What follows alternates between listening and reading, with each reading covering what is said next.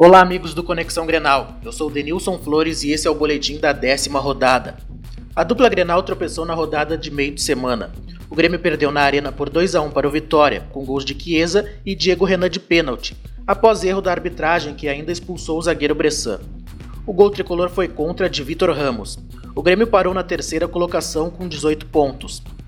O Inter ficou no empate de 1 a 1 com o Coritiba no estádio Couto Pereira. O gol colorado foi feito por Anderson de cabeça, no primeiro tempo.